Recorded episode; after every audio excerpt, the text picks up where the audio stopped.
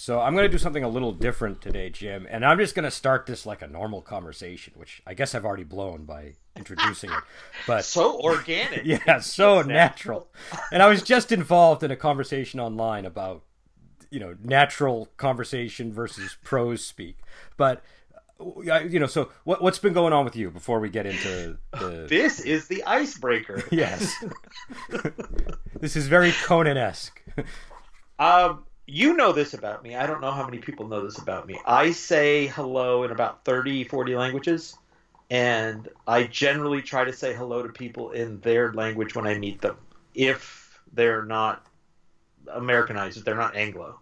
Okay. And I'm usually generally very good at telling the difference from where people are. I, I just met a guy in downtown Seattle. He was from India, and I could tell he was from India. So I said, uh, "Damyabad, thank you." When he opened the door, and he looked at me, he said, "How did you know where I was from?" And he gave me one of those. The, but I was at just at Costco. Mm-hmm. This really happened, and I know that you're not supposed to talk to Arabian women. Uh, you're it, it's generally considered not cool to engage with a stranger in, on the street when they're Arabic. And so I usually I try to be polite, but I I generally don't make eye contact and all that. Mm-hmm. And but she's working the door checking the receipt. So she's in customer service. She has to say something to me. Well, that's right? also different if somebody's actually in a customer service role and you're just making small talk. Right. that's exactly. Yeah. And so I said to her because I didn't know where she was from. She was wearing mm-hmm. her hijab, and I couldn't tell if she was Arabian or Turkish. Okay. And I I made the mistake in the past of assuming a Turkish woman was Arabian when she was Turkish. Okay. And so now I ask. I said, I said to her, but I said it really quickly. I said, uh, "Assalamu alaikum" or "Maharab," because mm-hmm. "Maharab" is hello in Turkish. And uh, she looked at me like I was an idiot because I just mm-hmm. pushed it all together into one word.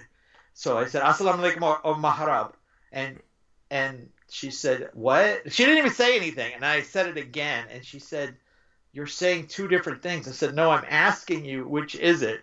And I realized once it was all over that that was just such a pain in the ass that it wasn't worth it. So when I see her again at Costco, I'm just not even going to bother. But I was trying to be polite, and it bit me in the ass. And that doesn't happen a lot. What, you usually was, when I say hello in somebody's language, they appreciate it. But was English her second language? Was it obvious? Yeah, she had very good English, in fact, but she okay. wore the hijab. Okay. Um, I mean, and if, so so my general rule of thumb would be if I see somebody wearing something like that, I'd be a lot more conservative. Like I remember one time I I, I met uh, uh there was a there was a couple that owned a, a store around the corner from where I went to college that were from Saudi Arabia but the woman kept her hair like out in the open long, and she was very friendly. And so I I tried speaking a little bit of Arabic to her because I was taking Arabic classes, and she was very friendly about it. She was like, "Oh, Luga Arabia," and she started talking to me, and I barely understood anything she was saying, but she was nice about it. And so whenever I would go there, I'd try talking to her or the husband, and they were really friendly.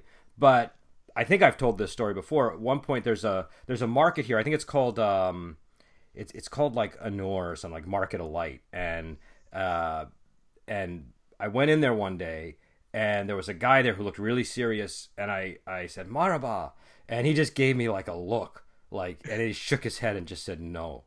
And I didn't know what that was about but he clearly didn't like me going in there and, and doing that. So yeah. but generally that's not the reaction that I find you get with Arabic people I find generally they're pretty happy to hear you speak their language. Do you know what I mean? Because yeah. especially especially post 9-11, I noticed that um, because yeah. it was sort of like you know it it it it it, it, it wasn't what they normally encountered. I think in the U.S. So. Uh, I don't know what it's like these days, but but back then I generally got positive reactions, except for that one guy at the market. Um, but yeah, I don't know. That's a that that's a. I mean, maybe what you should have done in that case is speak in English first, and yeah, and then yeah, try I, it it, it usually does not backfire on me, right? I can tell the difference mm. between a Sikh and Pakistani and, and an mm. Indian. And so when I'm saying hello in their languages, I know what I'm doing. But this was just one of the. And I was in Iowa when I ran into the Turkish woman, right? Yeah. So she was just excited that there was a white person that even knew how to say hello at all. Um, and she wasn't rude about it when I got it wrong. And I said, "Oh, I'm sorry, you're from Turkey." And I knew exactly how to say hello in Turkish. Yep. So I fixed it just like that. But um, yeah, I just generally try to make people feel comfortable around me by doing that. Mm-hmm. I was just at a place that had a Vietnamese woman working yesterday, and she was blown away that I knew Xin chào. And uh, what is Xin chào? It's hello in, okay. in Vietnamese. And then uh, how much is uh, bao miu? Uh, thank you is come on. Things okay. like that. Okay. And I, I try to pick up what I can, right? It's very difficult to memorize all of that because there's so many different cultures and languages and whatever. But uh, it's important to me. I live in a multicultural town, and I actually like the experience of walking out of a, say, a Vietnamese restaurant, and then there's two ladies speaking Korean as they walk past me, and I can pick up a couple of terms they're using, etc. I like that. That that I, that I, feels comfortable for me. I do know a little Korean just from doing Taekwondo, so I know like Ahanseo and you know some of the real basic stuff and some of the commands. You know, you know some of them kunyet and like all these things that they said when you had to just salute the you know the front. And I'm butchering it, and I can count, but uh, but I don't know. Now, did you do you have like a book that's like how to say hello in 40 different languages or have you just sort of amassed this knowledge i just amassed it over the years okay. there was a there was a book by um, jim starling. No sterling? Starling? The guy that used to write for marvel comics. He wrote gilgamesh 2 and i read it in college and there was some stuff in there about respecting all religions but honoring none of them. And it really opened my mind. I was 20 years old right? Mm-hmm. And I was just starting to get into Buddhism, and my life was changing a lot in positive ways. Mm-hmm. College was a great experience for a white trash kid like me, and I just I had made it my uh, I had made it my kind of agenda to learn how to say hello in as many. I can say hello in Sri Lankan. That's how many languages I can say hello in. Okay, that's that's. I mean, yeah, that, I I can only say it in a few and not very well. Um, Jim knows. I've, Jim does this all the time. He'll he'll say things in PM in other languages, and I'll be like, I have no idea. Even things I should know, like stuff in French that like most Americans probably know. I don't know. Yeah, comment ça va? Yeah. Everybody should know. Bonjour, comment ça va? I I I I I've, I've I think I've resisted learning French my whole life. Um, you know, just just never. I, I, I just never absorbed it. But, so my uh, wife hates French. So mm-hmm. what I will do is I will not only speak French in the house, but I will do it with a southern drawl. Okay, so that's kind of interesting. It, so it, it completely drives her nuts. Mm-hmm. Voulez-vous coucher avec moi? And then, Jesus Christ. right? Yeah, that's yeah. awful. Yeah, right? it sounds terrible. So awful. Well, it doesn't and, sound terrible. It just sounds so like nothing I've ever heard before, you know? Yeah, yeah, yeah, yeah. And so I'll do that for, you know, a good 10, 15 minutes, mm. rattling off as much French as I can with that accent. And she'll want to murder me. My my wife is more worldly than me. Like, you know, we both, I, I think we've mentioned this, but I, I, believe your wife is Korean. My wife is Thai. And so some, we have common experiences a bit around that. And my wife is more worldly than me. And she, um, uh, she knows a lot of languages just because if you know if you're not born in America, you, you have to learn other languages generally, and and so when she wants to annoy me, she'll just start speaking Japanese to me or speaking a like a language other than Thai or English to to just kind of you know remind me that I don't know as many words as her, or she'll start speaking English in in the because they are under the uh, like English school system in Thailand. Like they're they were they learn English the way that English people in England learn it, and she'll just start using English colloquialisms and and you know saying footpath instead of sidewalk. Um, so so yeah, I don't know. Um, but I, I don't know why I brought that up, but but anyways, we wanted to get into a couple of different topics today. We wanted to talk about. Uh, the copyright issue that emerged in our program. Um, I had a small update on that, in fact, and and also we want to talk, and this is going to be the main theme of the program. We want to talk about concept albums in metal, and and so I, am assuming that's what we're talking about today. Actually, I don't. Know. Did we did we hash that over, Jim? Was that? Yeah, oh. we can talk about whatever. Okay. Honestly, I I was I've been up since two a.m. and I'm totally wired, so I just wanted to record. Okay, well, take advantage I, of this energy. I slept late, so I think it's a good combination. You know, if if it were the opposite, if like I had not gotten enough sleep and you were all wired, it would have been a mess. But I, I, I slept till like seven fifteen or something. Um, so so the copyright thing. Do you remember what happened? Is it? Yeah, yeah, yeah, yeah. Update us. So so yeah so we, we we did that top 20 metal album thing and while we were doing it we listened to really short clips like i'm talking 10 second clips i think of maybe 20 second clips just to get a sense of the music if jim hadn't heard it or if i hadn't heard it or if we needed to be reminded of what it sounded like and and we skipped around like there's no way there's no way that you could replace buying the album with what we were doing right it just and it, and it wasn't like promotional we were just if anything people were going out and buying this uh, these albums uh, when they wouldn't have otherwise if they listened to our program. That's the only possible result that could have you know could have occurred. Uh, so we got some copyright claims. We got three copyright claims, um, and I won't. I don't want to mention who it was because I don't want to get. I don't want to get us in trouble or do you know what I mean? I don't, I don't want to make it worse than it is. But three right, right, right. three different companies uh, and I was kind of surprised by the bands whose companies came after us to be. I thought it was going to be some other people. Um, like instantly, like as soon as the episode went up. So it was obviously a software thing. They they made a claim, and I, I, I there's like a bunch of different steps, and so I basically, you know, appealed the first step. Like it wasn't the official appeal where they're like there's, but it was like the first step of like, well, I think this is done in error kind of thing. And apparently, the all all the company has to do is just say we don't accept your appeal. And then it just automatically is demonetized. And we're not monetized anyways but we wouldn't be able to is the result if we of, of the appeal. We wouldn't be able to monetize the videos. And oh, and so so now we're at a crossroads where we now have the official appeal option and the official appeal option which i don't know i'm deciding if i want to do or not the problem with that is you risk actually having your channel taken down if you if you Wow. Know? Now the videos are still up, so I don't really care. Do you know what I mean? Like they're still letting us play the videos, we just can't monetize them. But out of principle, I kind of wanted to do that second appeal. Um, but I don't. I just think it's the stupidest thing in the world. Like that the that the and basic. It's not even the bands. It's like the company that owns the rights to them, or like a law office, or some. I think it's all outsourced. Sure. It, but it's really annoying that all they have to do is say, "Nope, we don't agree."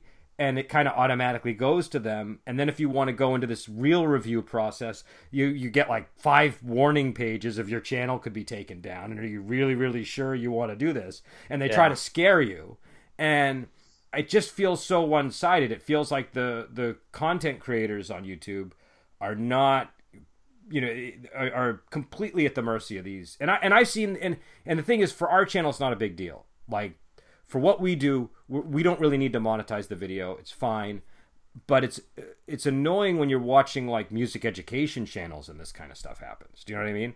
Which, right, which right. we both do, and and I've seen it happen. I've seen great videos of like you know what makes this song interesting and great, and people will will break it down, and then they, they can't even t- they're trying to praise and review the song. There's no way you could listen to that video and say, "Ooh, I'm gonna not buy the album now because this guy's playing short little clips of it that are you know jumping around and and not giving me the full song.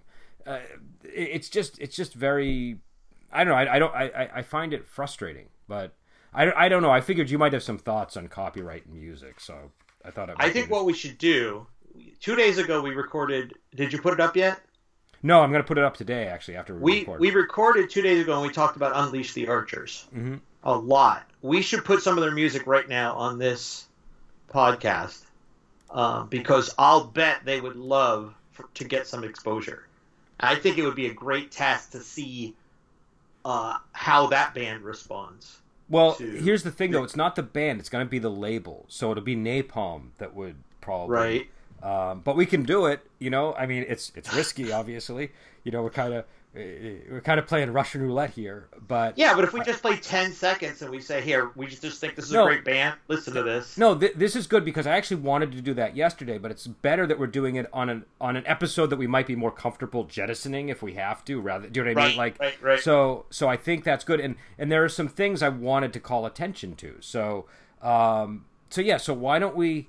So I I bought all four of their albums. I have them on Amazon Music, so I own the music. Um so so why don't I do that? I'll try playing uh, some clips of things so that people can see what what I thought was so great about Unleash the Archers. Yeah, absolutely. I'm going to start with Destroyer because that's the that's the song that I was like, wow, Do you know what I mean? Like that song really floored me, and I'll try to explain why. Um, and this from their first album, so the, the the sound quality is a little bit less well mixed than their later albums. So you kind of have to, you know, meet it halfway in that respect. But I think I think that the good thing about the first album is it's a little bit more unfiltered, and so you get a real sense of this is how good this band is. This isn't, you know, th- there there are less studio tricks involved in, in earlier albums, so you really get a sense of how of the talent. Uh, so I'll start with this song, and I'm gonna skip ahead.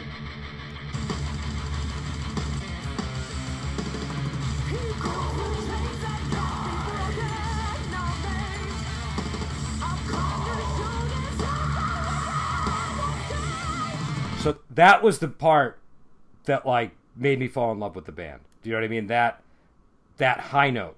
Do you know what I'm talking about? Like that. Yeah, let's be honest. You and I both are in love with Brittney, and we want her to contact us because we want her to find out about this channel, and we want to start being fanboys and write her letters. Let's just be honest. Well, no, I, okay, so that's that's not exactly true. What what I know it's not true. No, so so when I when when he first showed me this band, and and I, you know I'm I'm a crude person sometimes. I'm not as sophisticated as Jim, and and and I saw. So he showed. What did you show me? The um, General of the Dark Army. I think was the the, the video you sent me.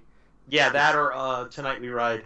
I think it was General of the Dark Army, and I said, yeah. "Oh, she's pretty," and and and Jim just sent a face palm right by the way, yeah. and and.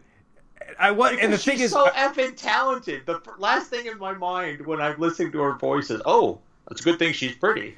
So, but here's the thing: I wasn't saying it's a good thing she's pretty. I was just that was just my initial reaction when I, I first started I the thing, and and it's and it's not like it's it's not like I was being creepy about it. I was just saying she's pretty, and it's relevant sometimes to music because there is a visual component, and this is a band that's obviously marketing their stuff. So, in just in terms of her being a, a front person of the band, like that having that level of charisma matters. Like I'll give you an example.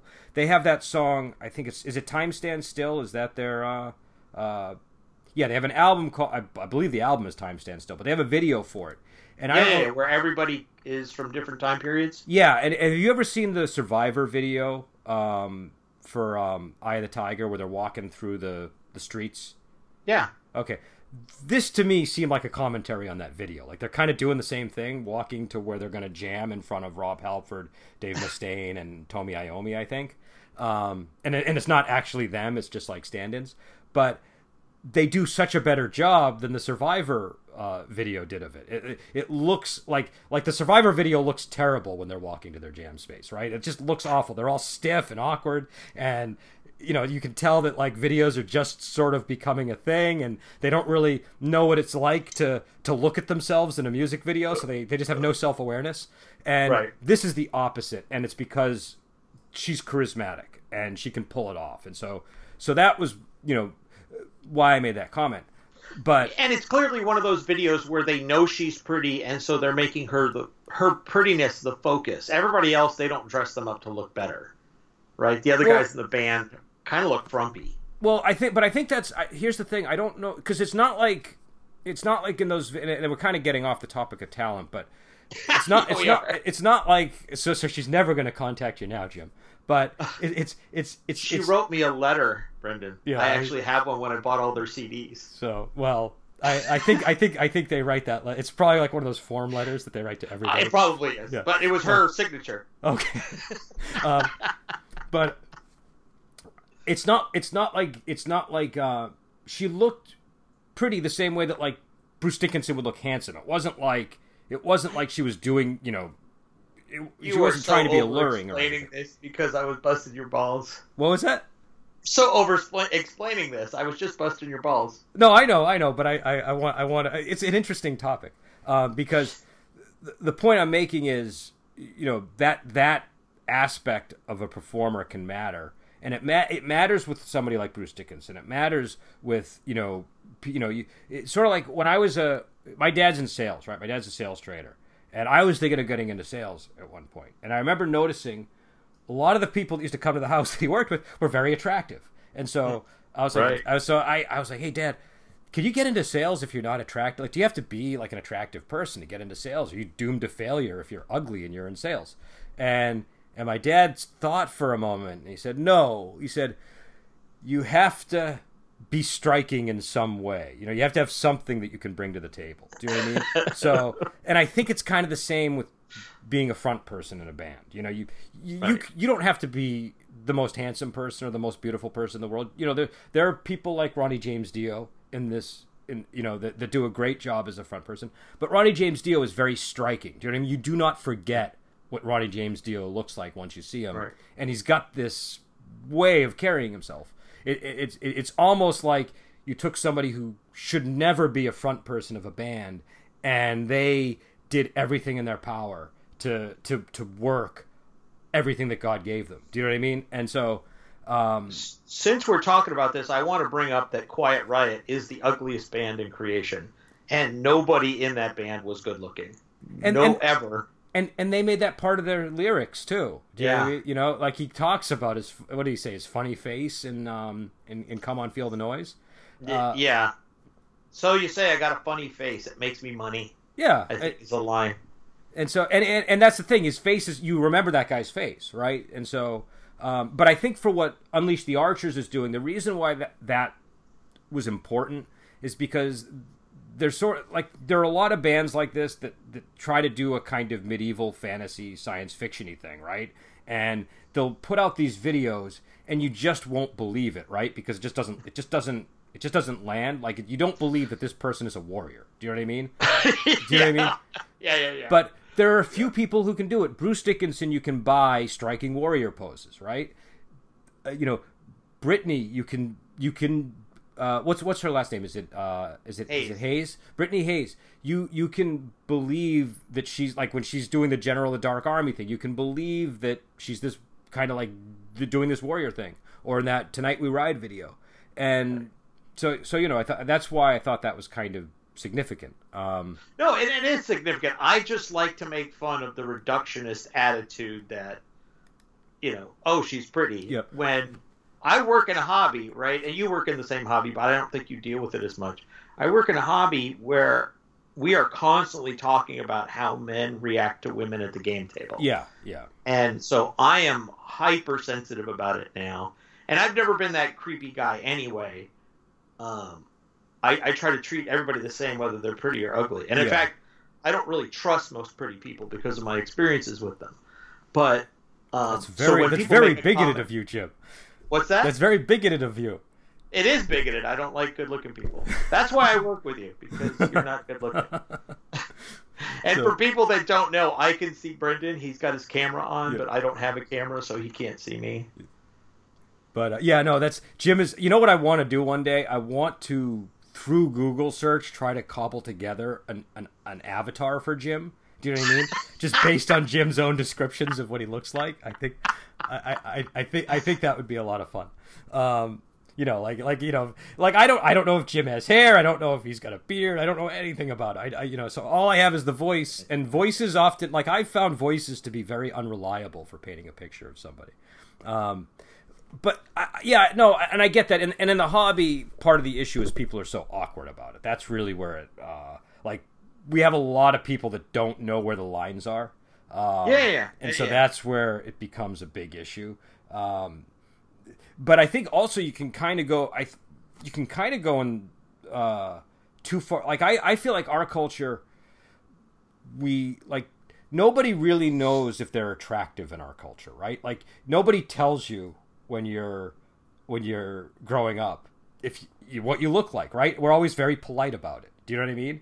And so i feel like even beyond the trying not to be creepy we have this thing about not really addressing physical appearance in any way even though it's probably useful information to have right? Like you like whether you're ugly or handsome it's probably good to know just so you can navigate the world with that with that info right? And obviously there's subjective nature to it it's not like this is a fascinating turn with this conversation. it is, but I isn't really, I was I thinking about this the other I day. explore this more. Well, I was, I really do. I was thinking about it because remember I told you, uh, I don't know if it was, it might have been before we started recording, but I remember mentioning that one of the first things I learned in Thai from my wife was how to say, "Oh, you're so beautiful," just because right. that's something that comes up. But they also will tell you if you're ugly. Like one day I was working right, at right. this place called Sticky Rice, and the boss turned around and looked at me, and I had let myself go Uh, I, I had been doing martial arts, and I was I was like in tremendous physical shape, and then I just stopped training, but I kept eating all the food I was eating, and I gained about forty pounds.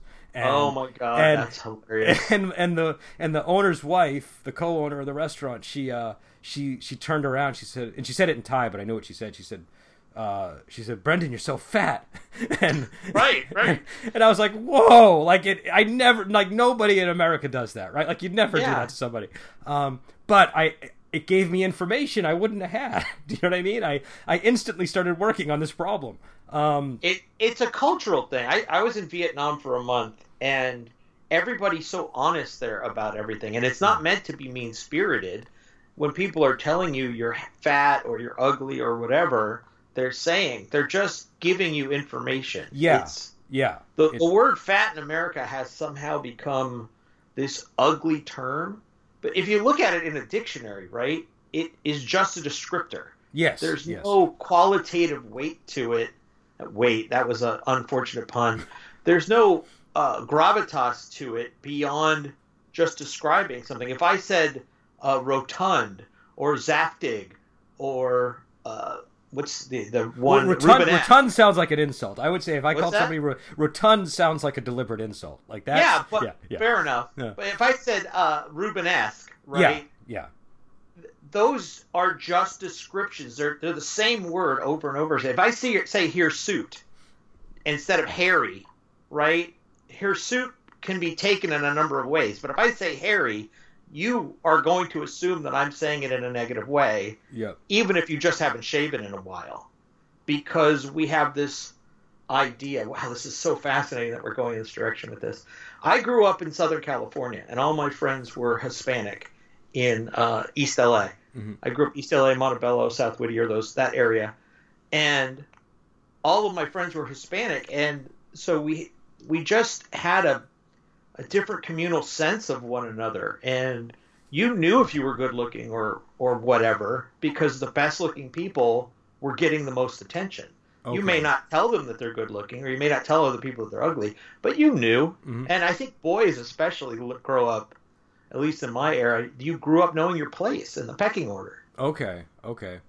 No i, I spent some time in southern california and I, I think i think there is a difference there as well just from other parts of the country. Maybe Maybe it's all the sunshine and and just the fact that like okay, I live on the East Coast and we generally are not the healthiest people in the world. Do you know what I mean? Like you know, right. in the wintertime, everybody packs on a few pounds, and the you know every, on every corner is a sub shop with greasy food and pizza, and like that's what people eat. Um, but anytime I go over to California, I'm just struck by how athletic everybody is, and right. I, I think it's yeah. the, just the demand of I know I'm going to be walking around without a shirt on certain days, and I don't want to, you know, be carrying extra weight.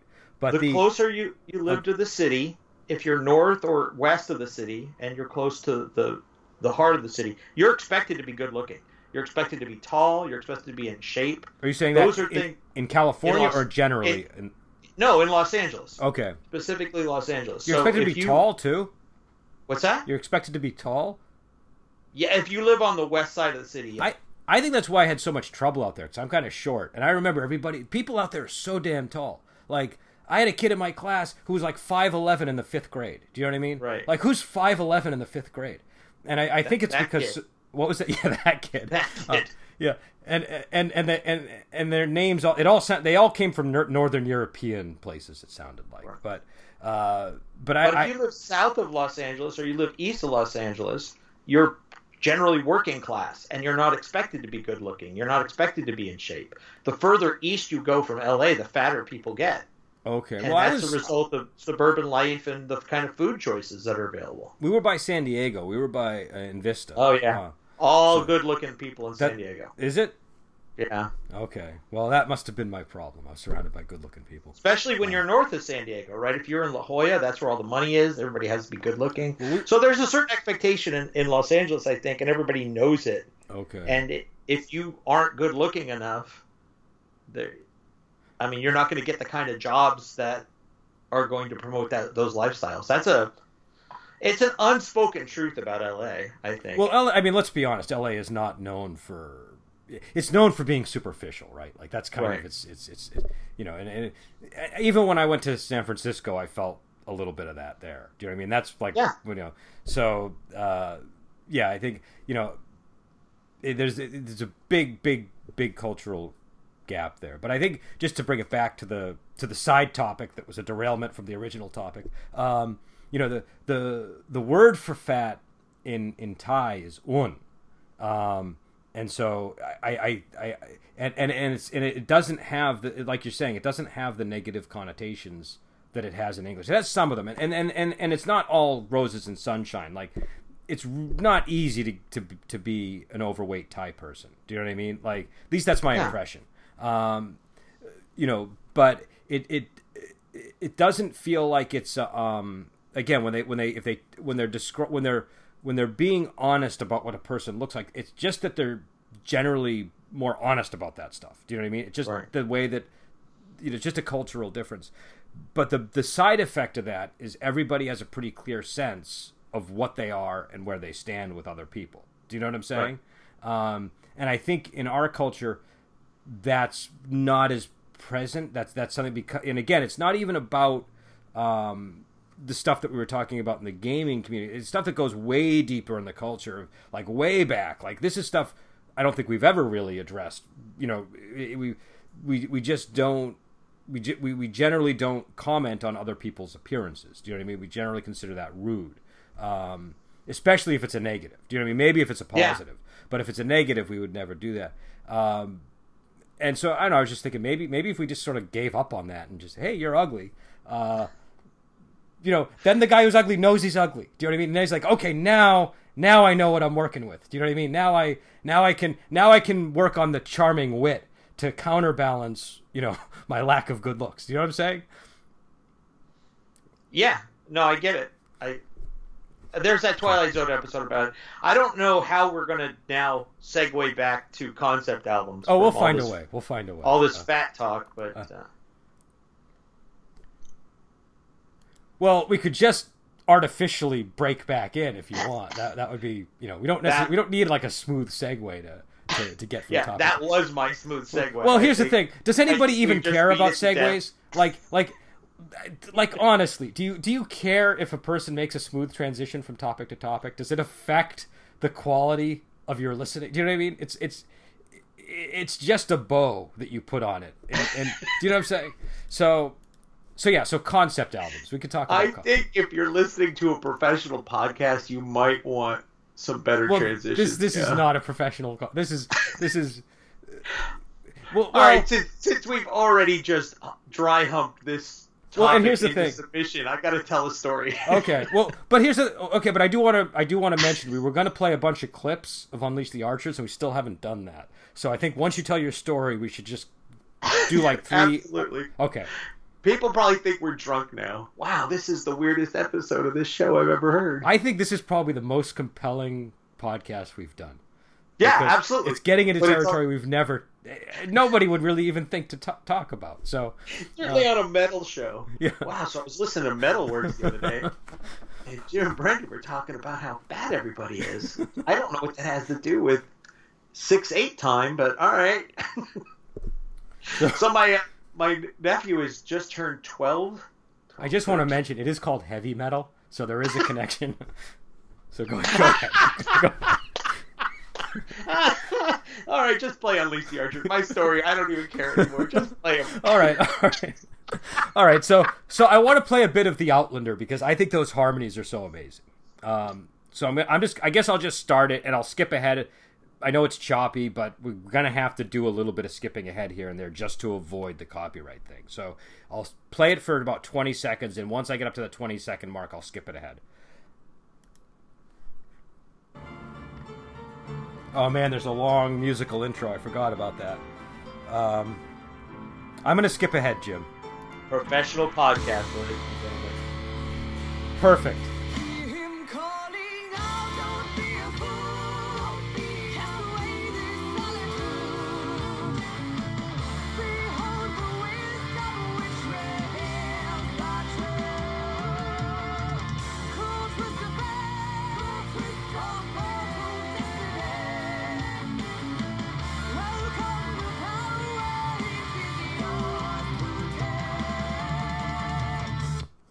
I heard that song and I could not stop playing it. I had to keep playing it over and over and over again.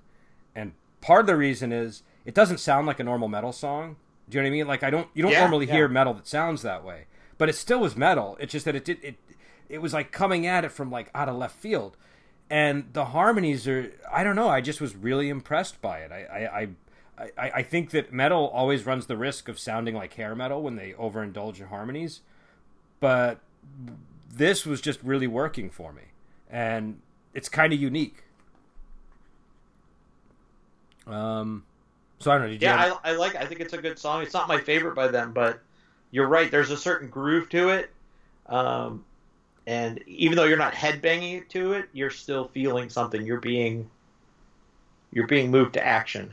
Yeah, yeah, and it's I don't know, it just that song I just was like I was sometimes you hear something and you're like a little bit confused by it. You're like why am I reacting to this song the way I'm reacting? And and it was just I was I was I just kept listening to it out of fascination.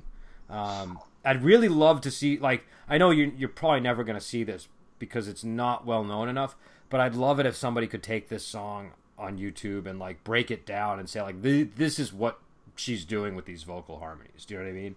Uh, this this is why you like this song. Because Yeah, again, there's it- a lot of vocal coaches on YouTube that review songs, but they seem to review the same ones over and over again. They everybody finds out what somebody just did. Oh, Patricia did this song. I gotta, I gotta do that one now. Well, I think it's because a lot of them don't know the genre. Do you know what I mean? So Yeah. they're relying Yeah, on yeah. that as a guidepost. But there's a, I can't remember the name of the channel off the top of my head. I think it's 12 tone, but I, I could be way, way off. But there's a channel that breaks down music and you know like eh, like and it's it's really visually well done where he kind of scribbles the notes on a page in sort of a quasi animated way and, Right. and just kind of breaks down what's going on so he'll do it with popular music like did it with sweet child of mine um, which was actually that was the first song i learned when i started playing guitar was the intro to sweet child of mine but um but he breaks down why it work like why it's you know works and you know it would be interesting to see them do that for this uh, is there is there a song that you would like to play from Unleash the Archer, Archers catalog? I got I got all of them here. I love uh, uh, Bloodline. What's the Bloodline song? What's it called? Cleanse the Bloodline. Okay, did you want me to play from the beginning, or do you want me to start like a little? Just bit grab something in the middle. It's fine. It's all good. All right, so And I never use that phrase. I don't know why it just came out of my mouth. It is all of it good. here we go.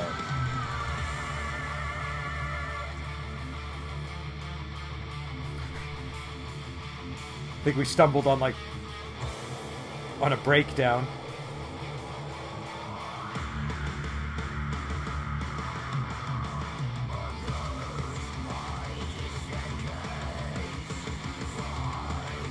I'm gonna skip ahead, Jim, just so we can get into the meat of the song because I feel like Yeah. we're in like a middle zone.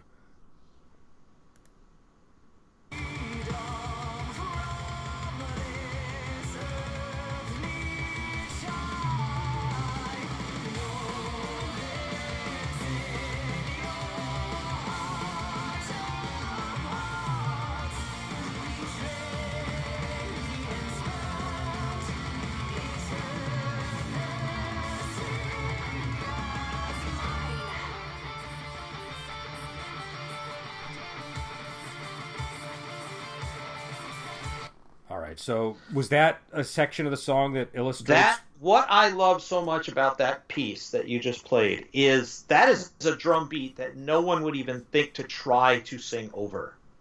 It I- was so busy. Can I It play was that so again? busy in that section. I, that? Can I play that again? Because I wasn't paying attention Yeah. to the drums. Yeah, you were paying attention.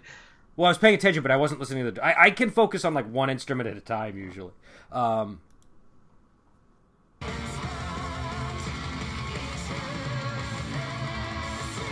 there's a lot of fills in that. Keep listening, and then he keeps changing it up.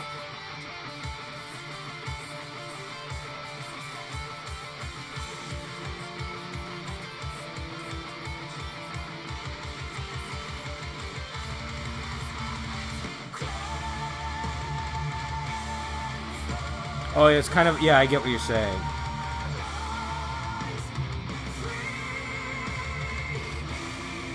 Forget the word to describe that kind of a rhythm. I, it's either a polyrhythm or it's not a blast. Uh, No, it's a, um, but it's like the same thing from like the Terminator soundtrack. Do you know what I mean? It's like that Yeah. that staggered beat. Um, what what I really uh, sometimes don't like about their music is the mixing. Mhm. Sometimes her voice gets uh, subsumed by the rest of the the music, Mhm. And I think this is an example of, of a song where she could have used just a little bit more, but it's not so much that sh- we can't hear her. Yeah, right? Everybody's working in pretty good harmony there, but a little bit of more, a little bit more, a little bit, uh, a little bit better mixing there would have really catapulted that song over the top. That said, it's still my favorite song by them. Well, it's just and it's Met- so pulsing forward, in her harmonies are outstanding. metal always has this too. There's always this like how loud should the vocals be thing that kind of and and, and there's Right. there's almost an aesthetic that a lot of people prefer of having the vocals lower. Do you know what I mean? Like like remember I sent you that Cathedral album, and you know one of the things that that album suffers from, especially on the first few tracks, is you can barely hear the vocalist. Do you know what I mean? It just, Right. It just is, Right. and it's purely a result of how they mixed it. Um, it gives it So a more. here- oh, go ahead. here's our perfect segue into concept albums. There are times when conceptually that's what you want to do, right? Uh, Bob Mould has an album called Beaster where you can barely hear his lyrics, and that's on purpose because all five songs are played in such a way that the that the distortion is what he's focusing that album on. He wants you to be in a trance throughout all five of those songs. And I think if you're doing an album that way, and I, I can't think of a heavy metal album off the top of my head at the moment, where you're doing a concept album where you want the singer to be subsumed by the rest of the music, I think it, it can work. I just think it's not my preferred style. Um, so yeah, no, I mean, I, I get, I, I, I get that you could, you could sort of do a sub. I don't want to say subpar, but like you could do like in a deliberately something that would normally be considered bad for sound and, and, and, and do it because it fits the concept. Like I don't know if you had, like if you had like a, a, a concept album that was all industrial and stuff, you might you might uh, you might try to make the guitar sound a little bit more grating than it would normally sound, right? So, um, but at the end of the day, you're also still stuck with that. Like that's still the sound you're hearing, no matter how well it fits with the concept. So you, you know what Yeah. I'm saying? Like you still got to deal with the downside of it. Um, I don't know I, it almost feels like music's one of those things where we want experimentation, but experimentation can be so dangerous because we're going to be listening to these songs for 20 years in some cases, and you don't want to be, you don't want that taste in your mouth 20 years later, oh, from a band that you used to love. No, that's true. Now, what what is your what is your feeling on concept albums in metal? Do you have an opinion on them in general, or like do you in, like in them? general, I love it. I think uh, I think there's something to be said, and we're going to talk about Seven Son of a Seven Son eventually. I think there's something to be said for sitting down and and not just and we use the word theme a lot wrong, and I've talked about that before. But there's something about picking a theme, some subtext, and an overarching motif, and saying we're going to write an entire album about that, or maybe half the songs will be about that. Rush used to be fantastic at that, right? They used to be so good at coming up with a concept and making all the songs fit. And then they got tired of doing that because that was so much work. Um, well, you have to compromise in order to do that. Now, now is that is that your definition of a concept album?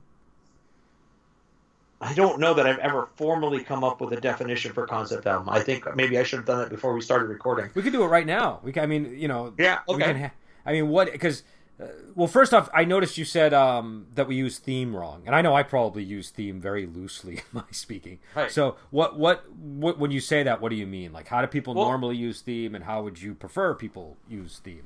People always use theme to say, well, the theme of this movie is fantasy. Fa- Fantasy is a motif or a genre. It is not a theme. Okay. People will say, this is a cowboy theme at this party. Mm, No, that's okay. that's a leitmotif. That's not a theme.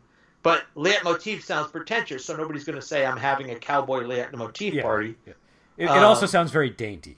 Do you know what I mean? Sure. Um, but theme is the sub uh, is the culmination of all the subtext of a story. So themes in in literature are things uh, along the lines of uh, uh, the, the theme here is is chaos and the struggle of man against nature, right? Those are themes. Those aren't motifs. Those aren't genres. Those aren't uh, any of the pastiche or or the the veneer that we usually ascribe to the word theme. So the theme of say Operation Mindcrime is uh, the struggle of the lower class to find any value or power in a society where money, drugs, and guns determine your worth. Right? That's an underlying theme of that album. Okay. But the motif is revolution. Right? Okay. Okay. Now, I'm probably not going to be able to keep these terms straight in my head, so I'll probably just continue to annoy you by by misusing themes throughout this well, we discussion. don't have to use Yeah. them either. But- what we can just say is that concept albums are just when all the songs are tied together. Okay, that that's a good that's a good that's a now, now you also drew a distinction between concept albums and a, and a story concept album as well, which I think is you know the the so sorry so f- before we even get into that, I I, I know we're going to talk about uh, Seventh Son of a Seventh Son on a separate episode, so we'll we'll, we'll, we'll we shouldn't discuss that here, but we can talk about Somewhere in Time, right? Because that some people regard that as a concept album. I don't believe a lot of the band does, but Yeah, I don't know if it is, but go on. I, I think I think it is a concept album, um, and I'll tell you why. But uh, but that's a song I'm where I feel, it up. Go ahead. What was that? I'm looking it up. Go ahead. Okay, so I mean, every single song in some way is related to time. Do you know what I mean? With the exception maybe of Sea of Madness. But I think if I had the lyrics in front of me, I still, you know, you, I, I have a feeling there still might be some connective tissue there. But I mean, everything's about like everything from Caught Somewhere in Time to Wasted Years, right? Those are both very clearly connected to time. Heaven Can Wait, waiting, you know, like the waiting part of it is connected to time. The loneliness of the long distance runner. I mean, distance and time are pretty connected, I think. Um, you know, okay, maybe Stranger in a Strange Land. I don't know. It's been a while since I've read the book, and I think that might be another song that doesn't cleanly connect to time. But Deja Vu connects to time, and so does Alexander the Great, because Alexander the Great is a figure from a time in history. So I think Right. I think that with the exception of two songs, it's basically a concept album, and you know I have a feeling those two songs might still have material in them that would connect. So I think it's a it's a if it's not a concept album, it's it's about as close as you can get. Do you know what I'm saying? Without being a concept album. Right. So Um, we could debate whether or not it's a concept album. I, but even if it is or isn't, it's not a story album.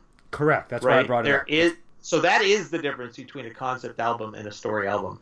Um, uh, oh, going back to Operation Mindcrime, that is both a concept album and a story album.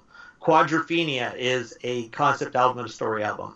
A lot of what Pink Floyd does is both concept and story albums, Mhm. but not all of the time do you have both things. And I don't know if there's a story in Seventh Son of a Seventh Son, which we'll talk about.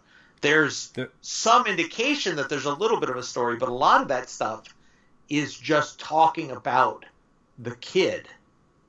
There's so my understanding is there is sort of a story running through it, but it's it, we'll get into it. We'll, we'll get into it when we do Seven Sons Yeah, yeah, yeah. because I feel like we're gonna eat up some of that conversation.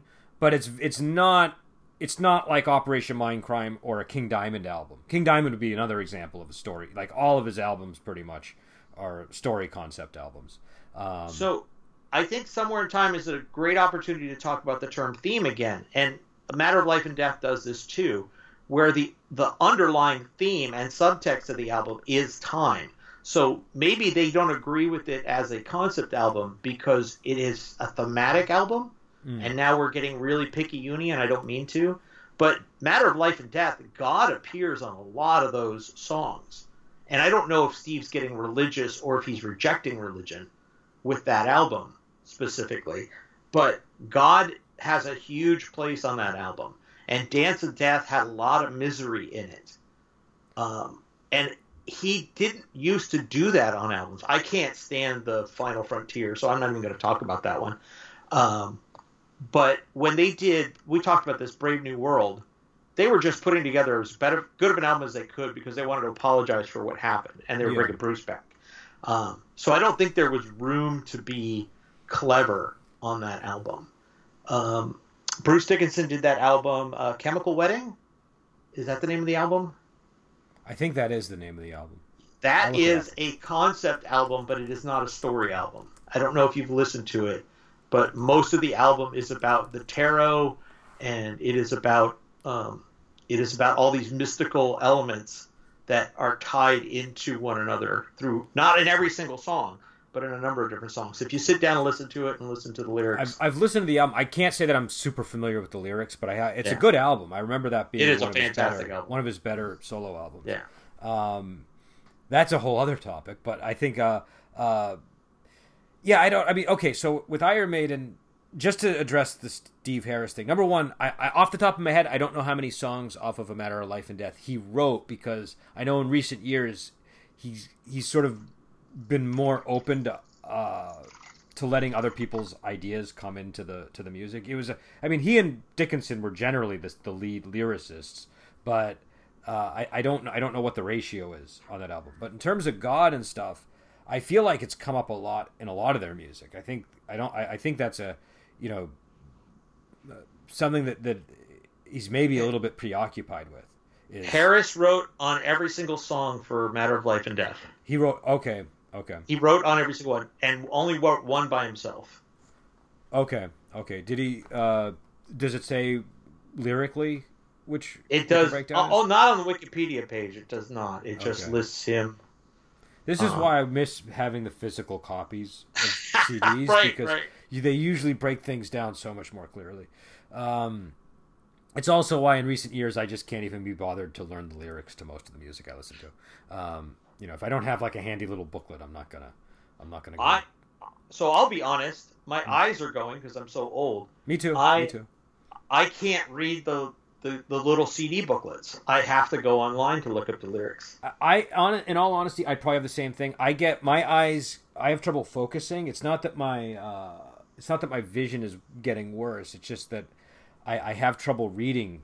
You know what I mean? It's just I can't focus as well as I used to, and so I get tired more quickly. And I I would rather spend my time reading other things than song lyrics. Um, so my attitude now is if I can understand what they're saying, I'll learn the lyrics. Do you know what I mean? Um, but but yeah, I, I don't know. Uh, what would you say is a bad example of concept album? Like, you know, like what what what what do you not want with a concept album? What do I know? I I think I don't really. What's the name of the band? They did that cover of Holy Diver, Killswitch Engage. I don't think I Is that even the know name? them. I don't Yeah, even they're know a they're a metal band, and they do a lot of of uh, fantasy. I think anytime we talk about power metal bands doing fantasy concept albums, they're always bad, right? I think uh, I don't think Coheed and Cambria is a metal band, Mhm. but I hate the story that he's been writing throughout those albums. It is annoying. I think so. Here, here's I was thinking about that because you know we just played a bunch of Unleash the Archer songs, and that's what they do. They do concept albums that are based They around do. science fiction, fantasy. And I was like, why am I okay with this, and I'm not okay with like the way that Rhapsody does it, or the way that some of these other bands do it? Like, not that I It hate Rhapsody, but I just I, you know it kind of bothers me the way that they do things. Um, I don't ahead. think it gets in the way with Unleash the Archers, and I don't think it gets in the way with some of these other bands. Um, from you enjoying, you can enjoy an individual song. The Sword does it a lot, right? They did Yeah. Warp Riders as an album. The entire thing is one long story. yeah, But the, the Tres Brujas, that song, and Night City, they are so good by themselves that I don't necessarily need to listen to the entire album to Mhm. to get them to understand them. And I think if you're giving me something where I I have to go and read 70 more lyrics to understand what you're saying in this song, at my age, I just don't want to do that anymore yeah. unless it's really really good. You have to grab me with it. Yeah. Um, and I don't have enough of a sense of the, the the quality of the lyrics with Unleash the Archers yet. I have a vague sense, but not enough to like sort of say, well, that would be the thing that really pushed it over the edge. So it must be the music and the tone. Right. And all I know is when I listen to them, I I feel like they handle it in a way that is much closer to how Iron Maiden used to handle it versus how a band like Rhapsody would handle it. Do you know what I'm saying? It just yeah. it just feels different to me. I don't know if it's maybe that Rhapsody takes it too seriously. Do you know what I'm saying? Or if it's like you're saying, it's just the quality of the music, um, or if there's uh, if there's just more of an honesty about this is what we're doing. But either way, it it doesn't have the same impact on me. Um, but I, I would kind of agree with what you're saying. I think I, I don't know. I mean, is it only fantasy stuff or is it with any any genre? Do you know what I mean? Like like what if it's what if the what if the concept isn't fantasy? What if the concept is noir or or science fiction or or uh, western? Does this does this issue still apply? I, I haven't ever heard noir or western. I think if somebody did a noir album, I would really embrace it, um, regardless of quality. So because that would be so fun the first time. I, science fiction is the same problem, right? It's overdone, Yeah. and the the range of what is defined by science fiction is the same problem I have with fantasy, right? We talked about in the last uh, podcast about Gloryhammer and that song Magnus or whatever the Well, that and- and- but let's be honest about why that's bad. That's bad because their made up words are bad. Do you know what I mean? yeah, yeah, yeah. That And was the thing that really right. made it terrible. Well, and and it's power metal with all of that over the top synthesizer noise and it all the ingredients were coming and they're called gloryhammer, right? Yeah, Who didn't stop and say this is nothing we're doing is right. This entire combination of elements. So I can tell you, I think that when they sat down, they said Gloryhammer. I think they must have thought that that was an amazing name. Um, I, I'm assuming English is not their first language. I don't even want to research these guys and find anything out. But I honestly think that English isn't their first language, and that is also another thing that will kill a concept album. Is if you're if you're say Swedish or German, right? So Scorpions are notorious for having horrible lyrics, but you give them a pass because they're German and Klaus is a great singer and Rudolf Schenker is a great guitar player, and I never remember the other guy's name. Um, so you give them a pass for a lot of things. But if they were an English band or an American band and singing with those same dumb lyrics, I don't know that people would like them as much. I mean, I'm pretty forgiving if it's English as a second. Like, like for example, Candlemass has the album Tales of Creation, which is actually my favorite Candlemass album, and it's all religious themed. Do you know what I mean? Like, uh, Yeah. There's a there's a great song in there called uh, "The Edge of Heaven," um, which if you want, I could play a clip of, but we don't have to. And the but again, a lot of the time, the you know, English is is is, is I don't think their first language. Generally, you don't notice it, but every once in a while, you notice an odd phrasing. Do you know what I mean? You just be like, well, I wouldn't have described it that way, but okay, right, right, saying. exactly. Um, but that doesn't bother me. That that because I I sort of give an A for effort, if you know what I mean. Like if I can sense that effort was put into this, and it wasn't just the person who was just kind of lazily saying it, then I will give him a pass. Um, but I, I don't know. I, I feel like with with concept albums, I think there's a lot to what you're saying about genre, and it's the fact that it's that these are overused genres, and so you're just never getting anything new. And there and really, what needs to be done if if you want it to have a you know to, to be refreshing is they need to bring something new to the genre. Do you know what I mean? They need to bring in something that hasn't been done to death, or they need to explore a genre that just hasn't been explored. Do you know what I mean?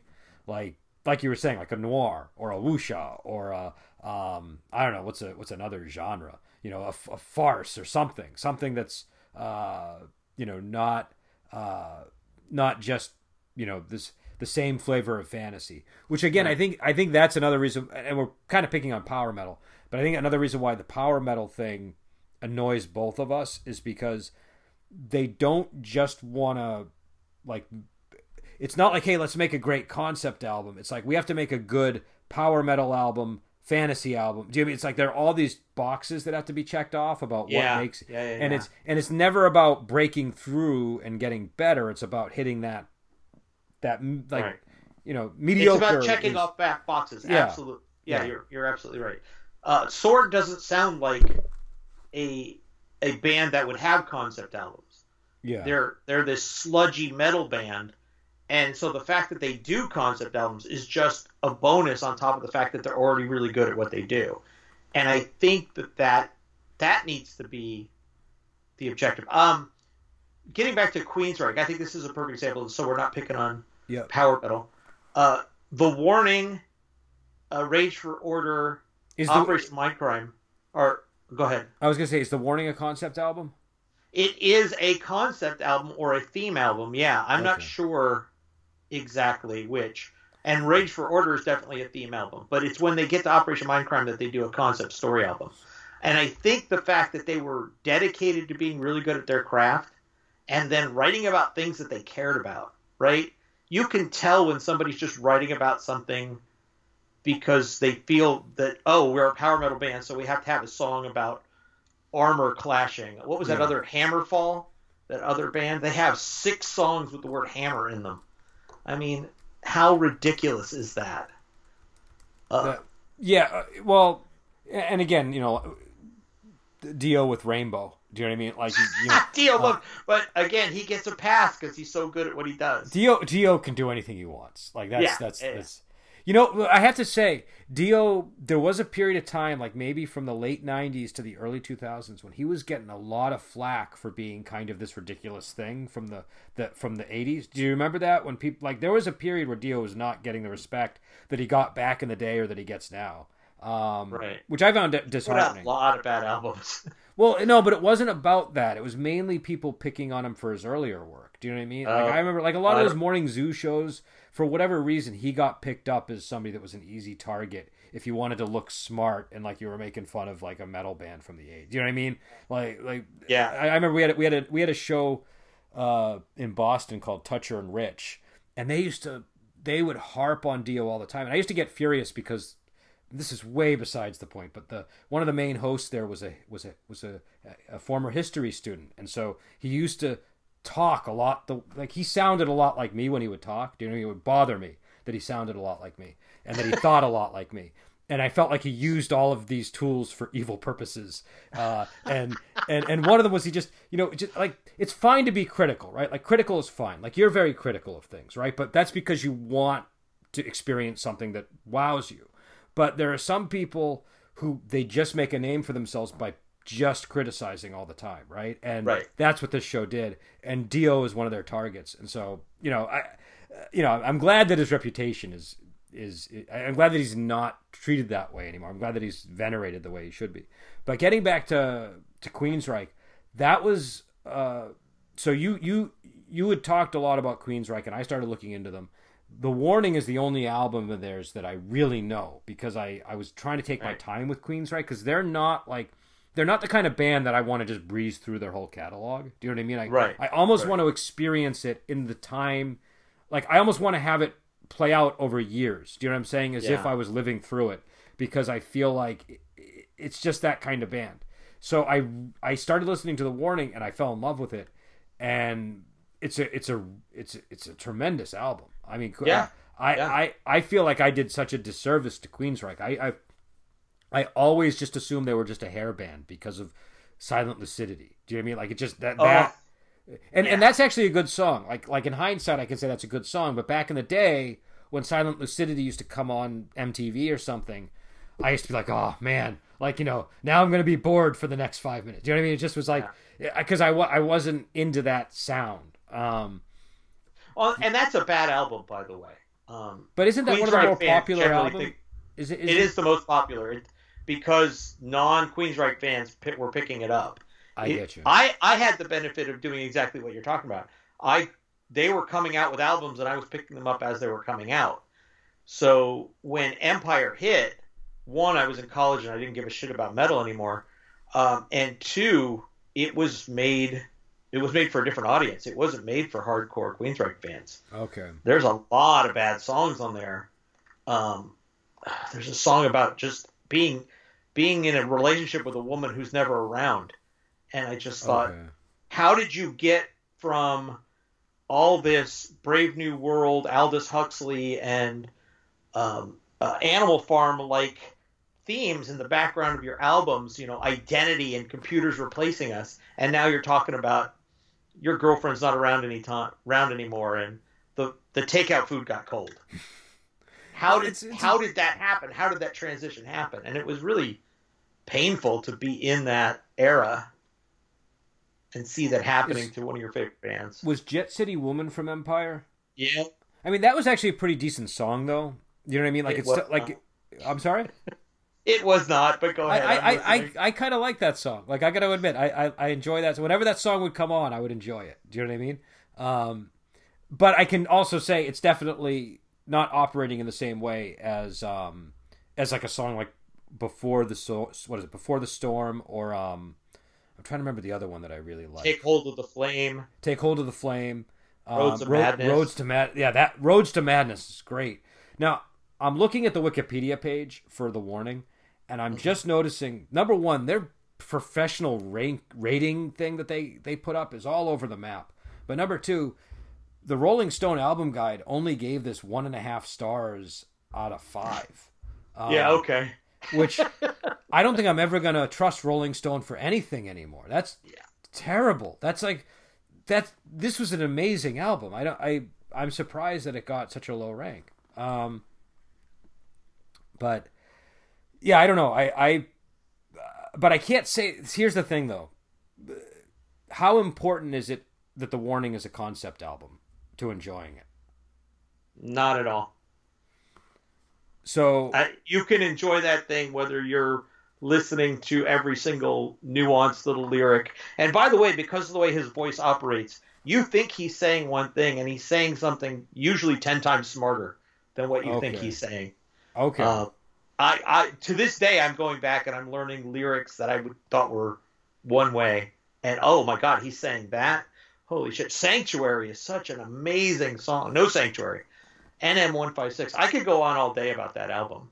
no, that I- you remove any one song on there, and you still got ten amazing songs. I, I was playing like three or four songs from this album over and over again for Yeah. days and days and days, and and I wasn't getting bored with them because they they weren't following this like they were familiar, but they weren't f- so familiar that they followed all the standard chord progressions. They were going in they would kind of go in a slightly different direction than you were expecting melodically.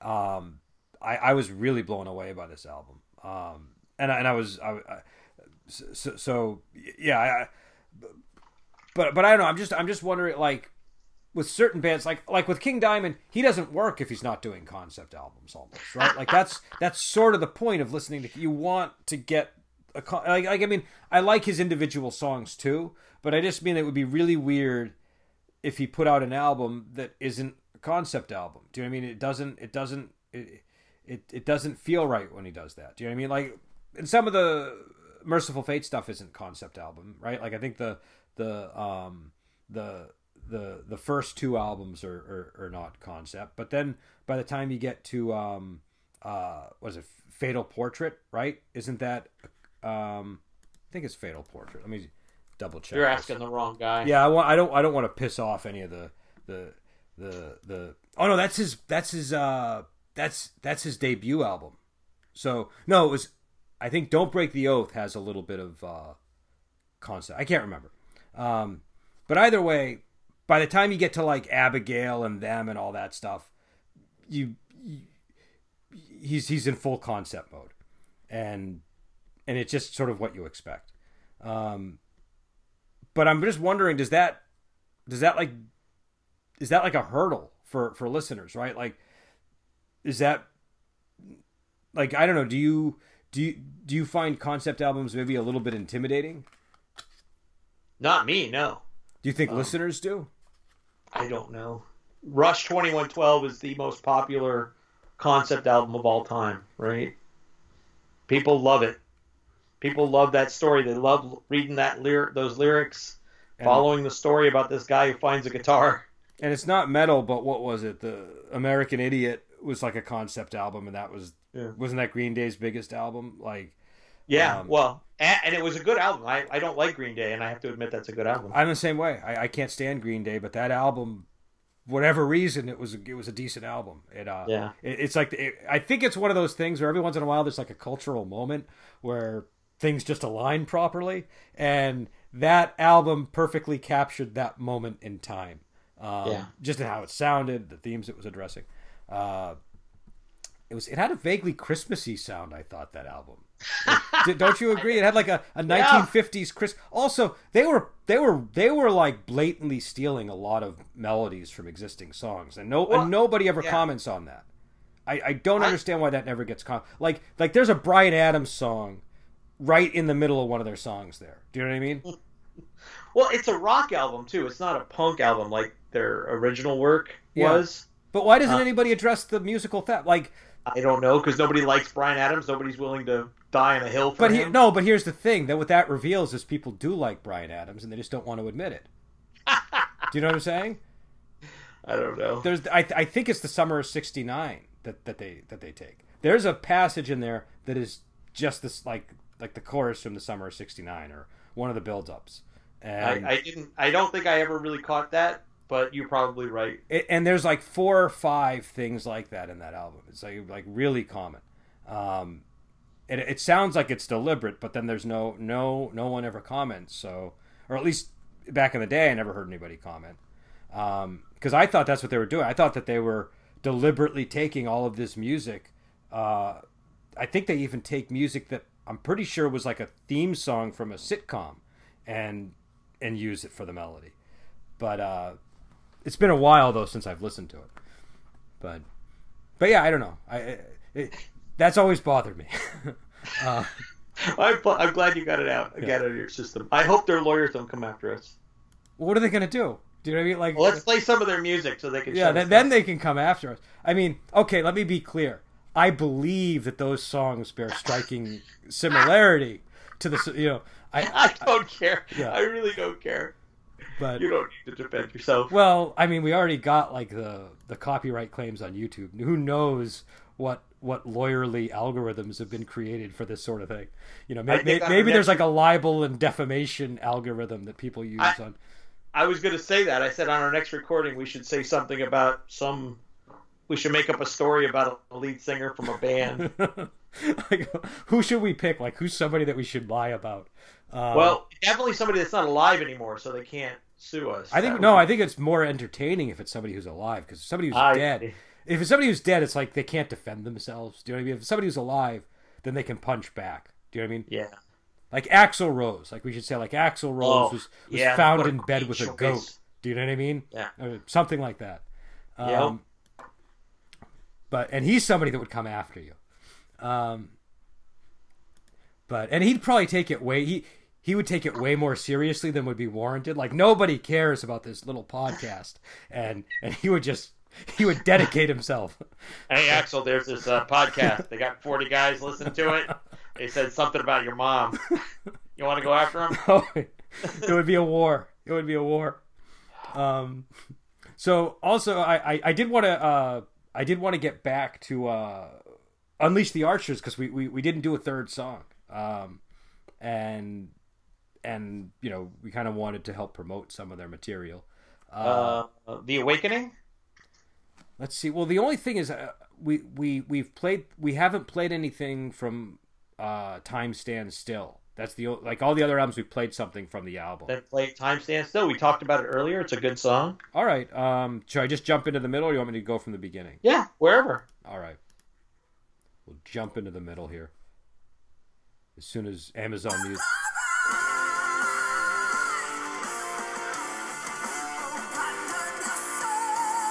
That is the most Bruce Dickinson thing in the world.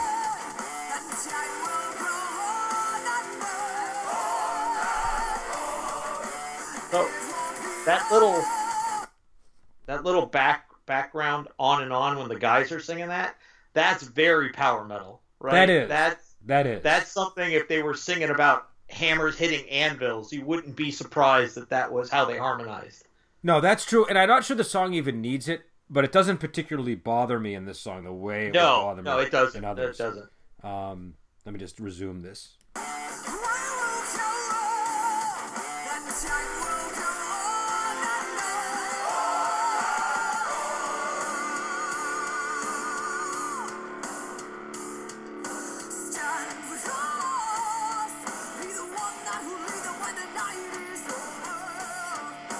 All right, so we're coming on the 20 second mark, so I want to stop it there.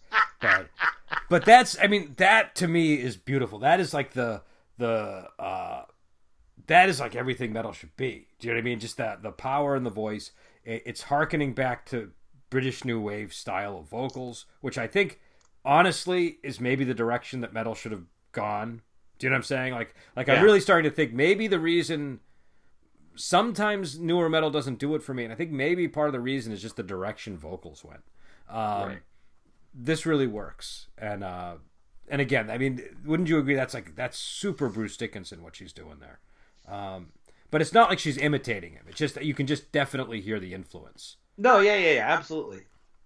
And that's the thing that always made me laugh about uh, Metallica and Megadeth, right? They claim all this new wave of British metal influences, but none of their lyrics or their their vocals match this the the mentality of that era. Um, Well, vocally, they're nothing like British new Yeah. wave. Guitar wise, they are. You can hear. yeah, guitar wise, absolutely, but. Yeah. And again, we talked about this before, and I, there's no fixing that. It's just a minor complaint. It's just that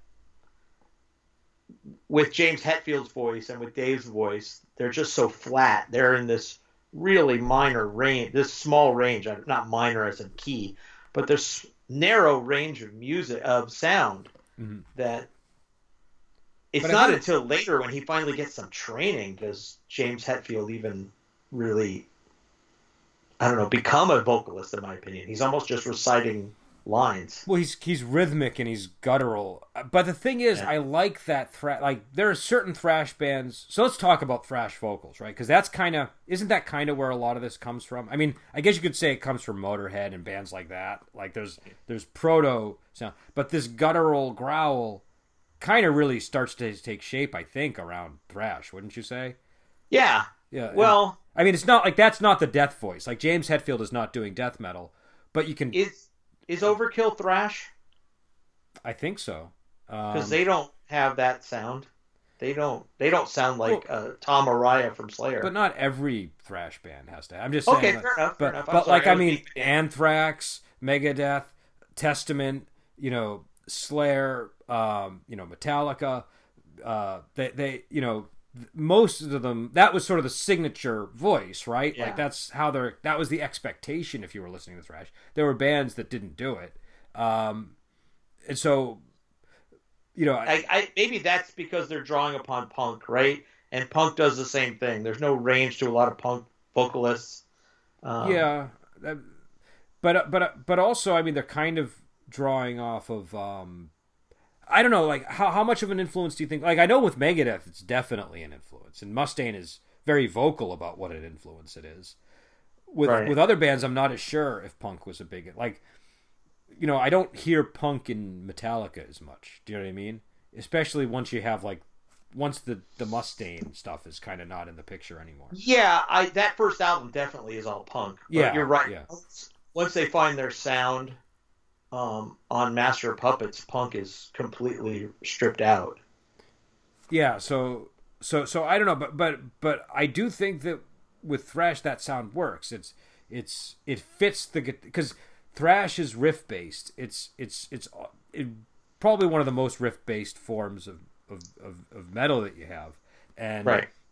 the vocals are kind of aping a guitar doing riffs. Do you know what I mean? Like that's that's what his voice sounds like to me. It sounds like it sounds like he's using it like a guitar, not like he's using it like a like a vocalist uses his voice. If that is true, then that is definitely where all the guttural lyricism comes. Uh, not lyricism, uh, vocals come in later years from band because that's exactly what the the growl is. It's just another musical instrument. It's not really singing. No, and and, it, and it's I, it's actually it's funny. I was I was re-listening to some Death the other day because of our conversation, and I was noticing the early like in Death is I think I, I I probably should have gone and done done some research to confirm it, but I'm pretty sure that they're like the first death metal band or like one of the first, and the the vocals sound like they sound like death metal, but there's also like a screaming in there. Do you know what I mean? There's like it's it's not quite what death metal became by the mid '90s or so. Do you know what I'm saying? Um, so I, I, I I, think with a lot of this early vocal stuff going on, from thrash to early death to some of the doom and death rock stuff, there was still sort of a unique signature quality to it. And what eventually happened was it became a type that you had to hit. Do you know what I'm saying? Like you had to you you had to get all of like there were like five hallmarks of what the voice is supposed to sound like and you were expected to get all of them. Whereas Right. some of the earlier ones you might not hit all of them and you might add something different. Do you know what I'm saying? So um if you, but I, I, I would oh go ahead. No, go ahead. I was just gonna say I, I think that it's worth people's time to go back and listen to some of like like listen to um I think the name of the album is Scream Bloody Gore. I could have the album title wrong, but it's the first Death album. Listen to them, it, it, it, and just compare it to some of the newer stuff. Do you know what I mean? Um, but uh, what were you gonna say? I I think I've lost the thread, but um, yeah, I've lost the thread. It's okay. Don't worry about it. That's all right. It's disappointing, but it's okay. We'll, we'll No, no, no. I just lost it. I don't even remember exactly what I was going to say. I No. think, um, yeah, I think that, that a lot of these bands, there's a problem with our taxonomic approach sometimes. Maybe mine more than yours, um, because I'm so anal sometimes about and I'm puritanical about what I think metal should be that it is a lot of box checking. Right? Mm. It's do they have this? Do they have this? Do they have this? Okay, well then it's not metal. They didn't do all those four things Oh, I um, get you. I get you. and I I'm guilty of it a lot, and I realize that about myself. But there are people that like Korn and Godsmack and all that stuff, and they're allowed to like it, right? I don't think it's good, and I don't think it's metal, but that doesn't stop people from being able to enjoy it and listen to it and, and all this other stuff. I think the taxonomic approach it it puts people in these confined boundaries of what they can do if they want to do, and it, it's probably one of the reasons why death metal and grindcore and all these other new extreme brands of metal are running their course much quicker than traditional heavy metal ran its course. Yeah, yeah. I would. Agree. I'm, re- I'm rediscovering the band Satan, right? Um, I haven't listened to them since the 80s. Cruel Magic is the new album that just came out, and I can't believe how good it is. Right? Maybe Have we you, did you do- listen to it, Cruel Magic? No, I haven't. In fact, that, I, I was going to just say maybe that should be something that some homework I do because I think I think that would be an, uh, interesting to cover. Um, the I want to talk about taxonomy in general. I mean, this comes up in gaming too, which we're also involved in. It comes up a lot, and I think I think uh, I mean, number one, you're coming from a good place with it because you're trying to expel Korn from metal, right? Like, there's a reason why you, there's a Right, reason a good thing. well, you there's a reason when you hear Korn, you're like, this sounds like metal, but it's not metal, and why is that, right? Right. And in response to that question, you create these boxes for metal to just to figure out why Korn isn't metal. And maybe the problem is then when we take those boxes and we apply them to every other band, we start creating problems. Do you know what I mean? It's sort of like I'll give a gaming example. Uh, remember when 4E came out? And I don't know your opinion on 4E, so maybe we're about to trot into a big landmine here. But I, I don't know your opinion on the, the edition. But when it came out, it was obviously controversial, right? Like people really liked it or they really didn't like it. It was really polarizing. Yeah. And I remember I was in the camp that didn't like it because I am a little bit more traditional. And I tried to figure out why, and I, I came upon a lot of answers. A lot of them were things I found online, like the uh, dissociated mechanic thing. And they, and there were there were explanations that at the time it sort of fit, right? But then what I noticed is I started taking those explanations and saying, okay, now I'd never want to deal with dissociated mechanics because 4E had them, and a role playing game can't have that. Do you know what I mean? That's it's it's something that made 4E the thing I didn't like. The problem was I realized that while it felt like a good explanation for why I didn't like 4E, something went wrong when I started applying it to other RPGs. Do you know what I mean? Right. And, and so I and I realized, oh, I'm I'm now creating this list of requirements that is reducing my enjoyment of role playing. And, Right. And so I guess what I'm getting at is I think it's not that the categorization that I was doing was wrong. It's that I wasn't factoring in subtle things like it's about the quantity. Do you know what I mean? It's about is the game all dissociated mechanics or is it a little bit? And and does it really matter? Is it? It's not the fact that it's dissociated that bothers me. It's just the way that it took shape in this game. And I'm I'm using dissociated mechanics as a as an easy shorthand to explain something that just on an instinctual level bothered me. It didn't it didn't matter that it was dissociated or whatever you wanted to call it. It was just something in this game was I just had a natural negative reaction to. Something about listening to Korn, you have a natural negative reaction to. I have a natural negative reaction to. And we can find a handy descriptor and make it into a box that we check.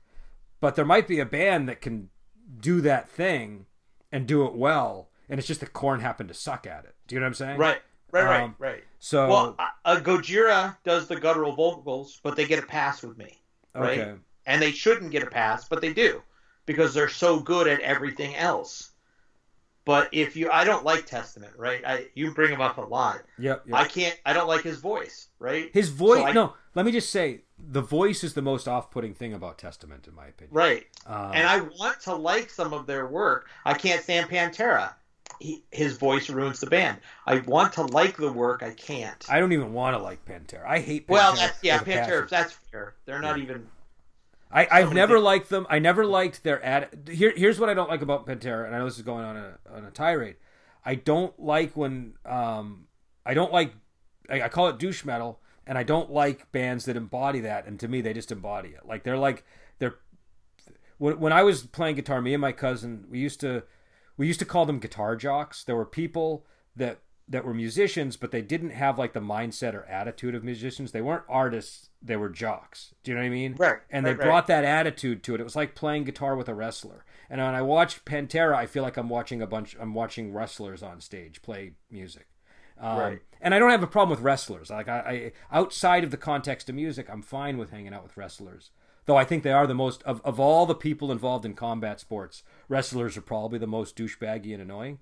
But, but, but I'm fine with them. Do you know what I mean? Like, uh, uh, Yeah. uh, but in music, I don't want that. I want artists in music. I don't want meatheads. And and so I don't know. I, I felt that uh, Pantera just and also that that dude that that- I forget his name, but the the singer. He's just like like normally somebody being a terrible person doesn't make me say I don't want to listen to their music. Like I'm, I generally don't factor that in to to the work. But in their case, I just find it real. I find it really hard to ignore what a terrible guy he is. You know, not only on top of what he said, but that he's like basically kind of responsible for the death of the guitarist. Like, there's just all kinds of things. Um, so I just, I just don't, don't like that band. But you know, end of tirade. You know, continue with what you were saying. Um, I, I, I, I uh, oh, I was going on about. I was. I lost it there for a second. Yeah. To ride on what you just said, really quick. Zakk Wylde drives me fucking nuts. And Okay, His, that's- his fans are the worst fans in music. I have been to one of tw- two of his shows Mm-hmm. actually because he was an opening act twice, and I've I've never seen a group with so short a vocabulary and so ready to get into a fight. They just love the fight. But getting back to and he's a great guitarist too. I should say Yeah, he's a sure. really good guitarist. But Sure. now, what is it? What is it about him you don't like though? Like what? Like is it the? it there's just this I don't I don't know. It's the same reason people don't like Ted Nugent as a person, right? Mm-hmm. Well, let's talk about Ted Nugent. fanta- Let's talk about Ted. a fantastic song, but Ted's a douche. Ted, yeah. I, so here's my. So here's the thing about Ted Nugent. I am about as far on the like. I'm pretty opposite Ted Nugent in terms of political belief, right? Like I don't agree with virtually anything I've heard him say. Um, one of my one of the troubles I have though is he's a really important guitar player, right? Like you can't you Yeah. can't you can't you can't play guitar and not listen to Ted Nugent.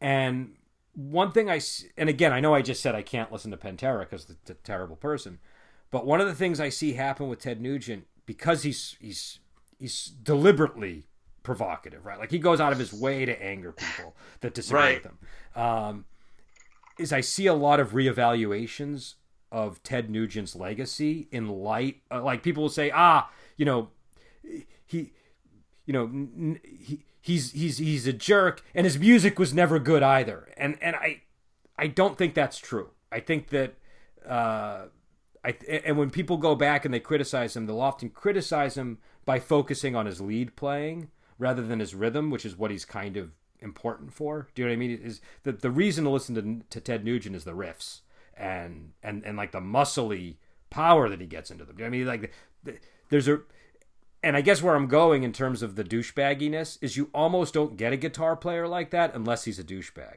Do you know what I'm saying? Like, and I know I just said I don't want douchebags in metal, but but he's like he okay here. Uh, uh, why why is it that I like I can listen to Ted Nugent and I I can appreciate the douchebagginess, but I can't listen to Korn or Pantera because the douchebagginess drives me up the wall.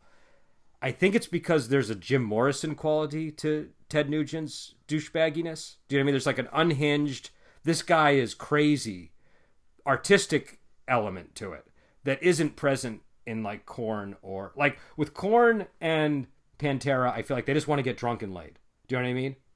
And with Ted Nugent, I feel like this guy is feeding some kind of madness that is not normal. Do you know what I mean? Like there's there is something wrong with this guy, and that's why his music sounds the way it does. That's why he behaves the way he does. Do you know what I'm saying? And it it it's sort of more of the more of the dysfunction that I expect to see in an artist than a douchebag. Do, does that make sense? Or am I, I just think bumbling? I think Ted started out as an egomaniac, but he was wild and crazy, and he defined a certain sound for rock and roll. Mm. He didn't become controversial and outlandish with his politics until much later. yeah, that's Paul true. and That's. Selmo, is that his name from Pantera? That sounds he right. seems to have a disdain for the audience. There's this attitude of we're just above all of you. yeah, yeah, And I think that that Ted's never felt like that, right? Despite despite all of Ted's flaws as a person, he feels like a guy you could go have a beer with yeah. after the show. Well, he feels like want to be in you- the same county with Paul. Yeah, no, like I feel like with Ted Nugent, he will go off about you know liberals and stuff like that, and say say all these things. But if you go up to him and say, "Hey, I'm a liberal. I disagree with you, but I want to sit down and talk," you could probably have a conversation with him. Um, you're probably going to hear a lot of shit. Do you know what I mean? You're probably going to hear a lot of stuff you don't like, but you could probably have a conversation. I feel like if you tried that with the guy from Pantera, you get punched in the mouth. Do you know what I mean? Like that's kind of the difference, Right. Um, right. If you tried to talk to him about anything that he didn't agree with, it would just lead to a fight. Yeah, yeah, you you you you get socked. So so I think that's the difference. Also, Stranglehold is like you said, it's a good like Stranglehold. That's that. It's a top ten song from the seventies. yeah, yeah. You have Right. you have to know Strangle. If if you don't know that song and you play guitar, you that you have to go and listen to it. Um, and it's not a song you could not make that song now. Do you know what I mean? That's there's that song wouldn't get made these days. Uh, it's only something that could have been made in the seventies. Yeah. Um, Yeah. Yeah. But uh, but yeah, so we we've been going on for like an hour and Yeah. thirty minutes here. Is there anything else you want to bring into the conversation? I know we barely talked about concept albums, but uh, Well, I think we talked about it enough as a as a concept. I don't think we got into any specifics of albums that we liked, other than a few Queensryche things. Um, I think uh, Judas Priest's concept album about Nostradamus. I think it it does not hit the mark the Okay. way I thought it was going to. There's a lot of lyrics. Here, here's the thing. Let me let me talk about Rob Halford for just a second because we talked about Dio a lot. Mm. I love Rob. I love everything about Rob. He's my first crush, my first vocal crush in in metal. Um, I, they were the first band I listened to after Rush when I was getting into the the heavier stuff. And there are times, and I don't give Rob a pass on this. There are times when he writes stupid lyrics. There are times when he writes great lyrics, and there are times when he writes stupid lyrics. And it's one of the reasons I think Iron Maiden always comes out on top in the war between Judas Priest and Iron Maiden Mhm. is because you don't hear stupid lyrics from Iron Maiden. well, they just don't come out of the studio. I, I agree with you, but I do want to play devil's advocate because I know there are going to be people that say, "Hey, what about six six six? You know, the number for you and me. Like, is that is that necessary? Is that the best lyric writing? Now, obviously, there's a tone that they're going for with that song that Yeah. I think makes it rise to the level of not being bad. But you know, just just to What's play devil's funny advocate. is you get the impression that it's going to be a satanic song, and it's actually quite corny. Yeah, it's a corny you- horror movie. That song. Yeah, yeah, Um, yeah. It and so you're right. That's an example, but that's early in their career too. mhm. You would not, and we've talked about their bad albums. They have four in a row, and we're going to do a whole episode about when they went bad. Um, but I I think that there's there are times on Nostradamus, getting back to the concept album, there are times on Nostradamus where they wanted it to be a concept album, and then Rob just phoned in the lyrics, and he's writing about things that had nothing to do with Nostradamus. Okay. I'll So- defend my family and my friends. What the fuck does that have to do with anything about oh, I see. overall concept of the album. Talk about the prophecy. Write a song about a specific prophecy. Talk about dying of loneliness. Right? Mhm. Those are the, the kinds of things I want to hear from Nostradamus. I'll defend my family and my friends. You could be writing about anybody Yeah. with that lyric. That's not specific to Nostradamus. That's not. That's bad. That's just bad writing. And so, when you're tackling a concept album, there's a lot of more box checking you have to do, and a lot more editing you have to do. I'm, I'm sitting down. I'm writing a new role playing game, and I'm. It's a sister game to something else I've already done. And so I have to be very careful that I'm not just copying things I've already said and done. Mhm. This this has to have its own flavor. It can't just be you know how Master Puppets is Ride the Lightning Part 2? Yeah. Yeah. I- I don't want that. I don't want to just keep I think that's copying on the same. I, I get what you're saying, but I think that's probably the worst analogy you could ever invoke. Just because Master of Puppets is so like, who wouldn't want to make the Master of Puppets of role No, no, no, right? absolutely, absolutely. I'm not. I'm not necessarily hammering uh, that that album. We both agreed it's a top twenty album that you need to have it for your metal collection. But uh, I don't want to go into the studio. Here's a better analogy.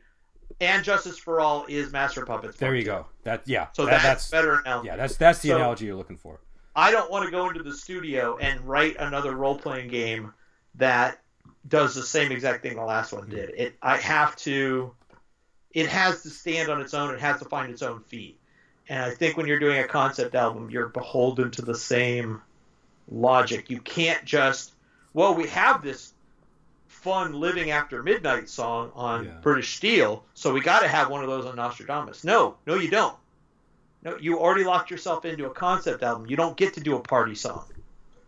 No, that, that's actually. I, I think that's. I mean, it's, it's role playing. It's not music, but I, I, I'm I'm doing the same thing. I'm doing a, um, a sister game to one of my games, and I just went in the opposite direction. Um, and like, you know, that game had like you know a lot of text, a lot of prose. It was 400 pages, and so I decided to do one that was like 100 pages, and it's Right. got almost no setting detail, and it, it's all different. And I think I think you kind of have to do that.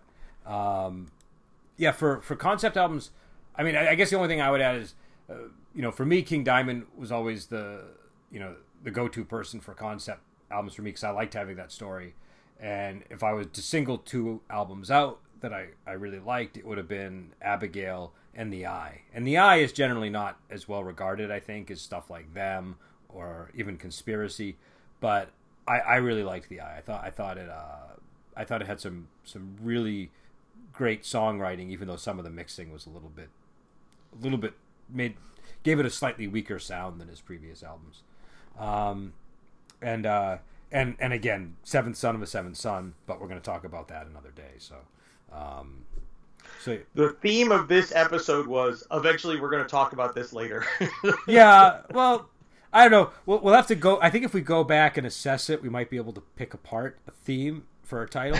uh, but it might be difficult. This was th- this was a very conversational episode. This was not it was. you know so uh, I, I think it was just more about you know even started it differently than the other episodes so that it would I, if anybody wants to blame anybody, by the way, this is all my fault. I woke Brendan up to record because I woke up so hyper and I just needed to do something, and it, it's just too early to go outside. honestly these are the best kinds of episodes like Right. it's great okay when you do a podcast right you can you can have a conversation that hits a bunch of points that you've already established and stays on track right is that really more enjoyable than hearing people entertain you with conversation that really goes off the rails and sometimes gets into dangerous ground where you don't know if the person is going to destroy themselves in and and have to have to give up social media for the Yeah, rest of their life. yeah. Right? That's I, I find I find this kind of conversation I don't know what you say, long form conversation more engaging than like a tight forty five minute. Do you know what I'm saying? Like uh, there's value to both, but my preference when I'm listening is I kind of want to hear people work their way through ideas and find, you know, it takes more time as a listener. Like, obviously, if anybody's still listening at the hour and 40 minute mark, which we just hit, they are the most patient listeners in the world, right? Right. But but the patience is rewarded with those those those peaks that get hit in the conversation. You know, you have you have to you have to walk through miles of foothill, but you do get those peaks in those moments. Um, so yeah, so but but we'll quit while we're ahead and, and end it here, and uh, and we're gonna be back on though. Uh, I know we, we sometime next week or the following week we're gonna do uh, an episode where we bring Dion in from our Busha Weekend podcast, and we're gonna be talking about when good bands go bad, which is a topic we've wanted to cover for a while. And we're also going to be back with Seventh Son of a Seventh Son, and we have some other topics lined up. And until then, we will talk to you later.